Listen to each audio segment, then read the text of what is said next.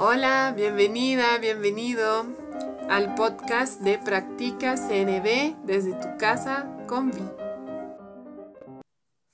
Hola, hoy te tengo un episodio un poco distinto, ya que voy a entrevistar a LaShelle Lowe-Chardé de Wiseheart, entrenadora en diálogo consciente y compasivo. LaShelle y yo en 2021 te vamos a compartir una serie de talleres mensuales sobre las aptitudes del modelo que creó LaShelle de diálogo consciente y compasivo. Uno de los pilares de ese modelo es la comunicación no violenta. Así que hoy le voy a entrevistar a LaShelle para que la conozcas un poco y tengas un poco de contexto sobre ese proyecto que estamos lanzando juntas. Hola, LaShelle. Hola. ¿Cómo estás hoy? Fantástico, gracias. Qué bien, gracias por estar aquí con nosotros. Gracias a ti. Yo quisiera preguntarte primero que nos cuentes un poco sobre ti, para conocerte mejor.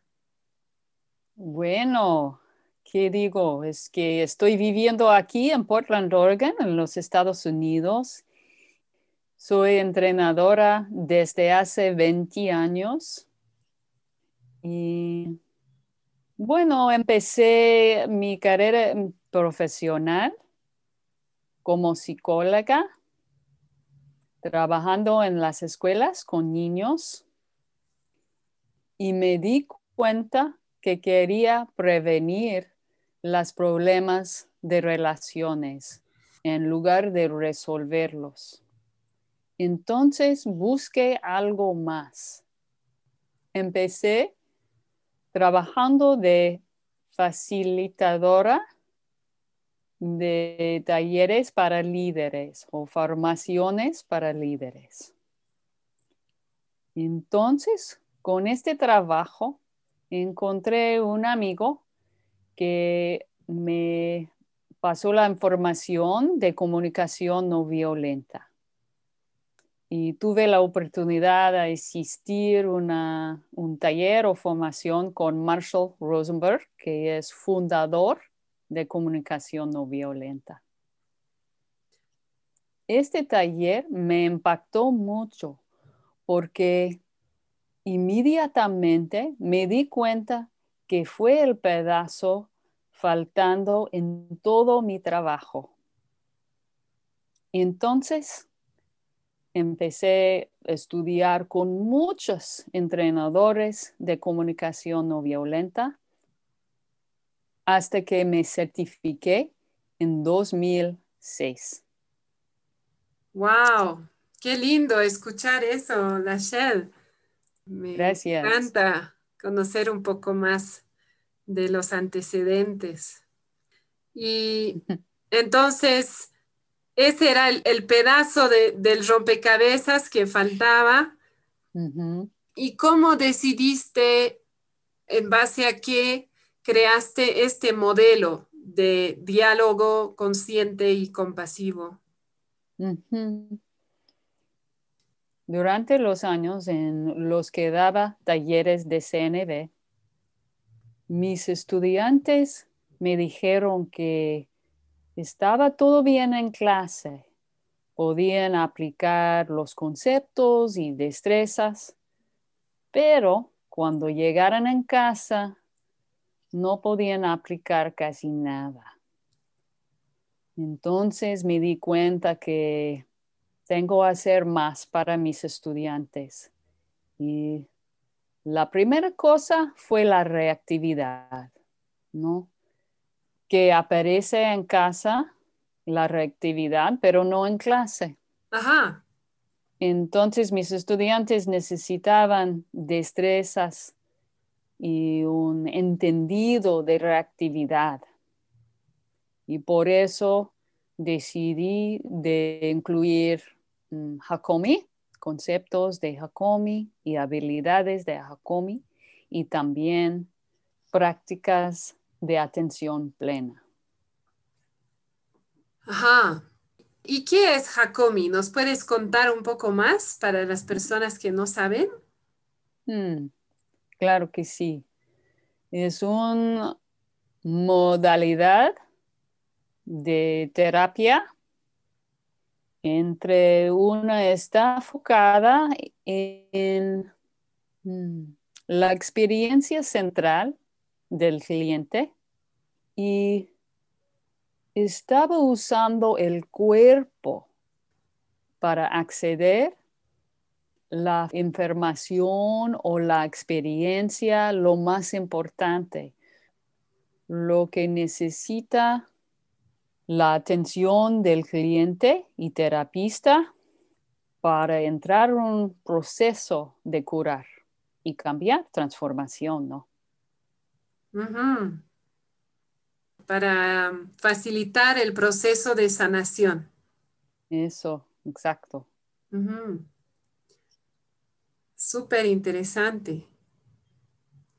Entonces, este año que viene, el 2021, vas a empezar a compartir, yo te voy a apoyar, las aptitudes principales de ese método que tú has creado, el diálogo consciente y compasivo. ¿Quieres adelantarnos los nombres de las aptitudes que vamos a explorar contigo? Sí, claro. Bueno, pueden encontrarlos en mi sitio web llamado Wiseheart. Y las primeras tres, todos van a conocer los de CNB, si han practicado CNB.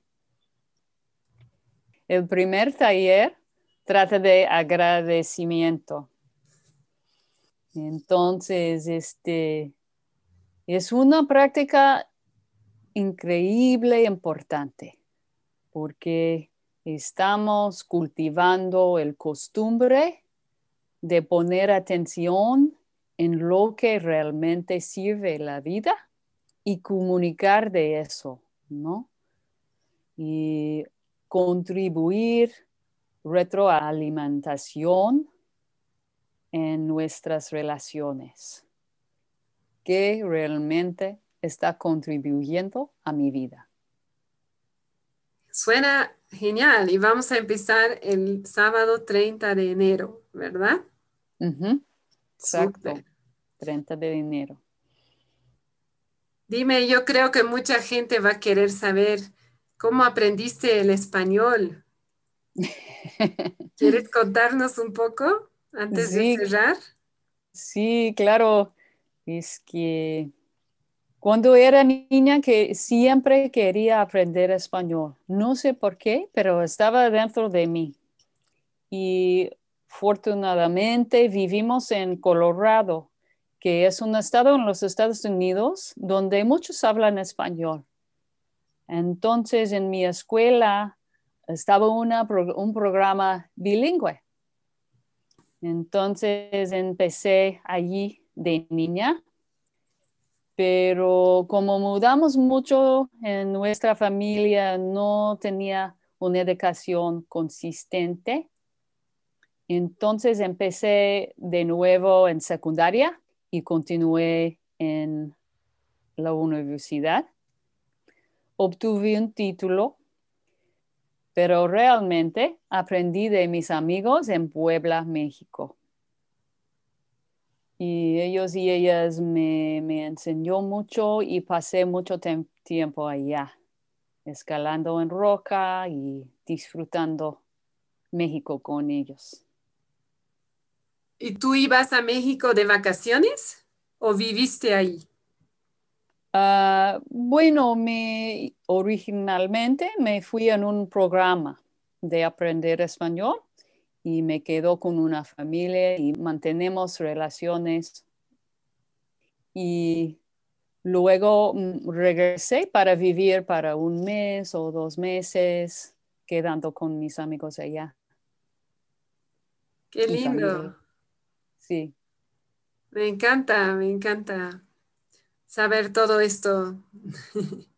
Gracias. Y estoy segura que las personas que escuchan también tendrán más curiosidad de conocerte de más cerca.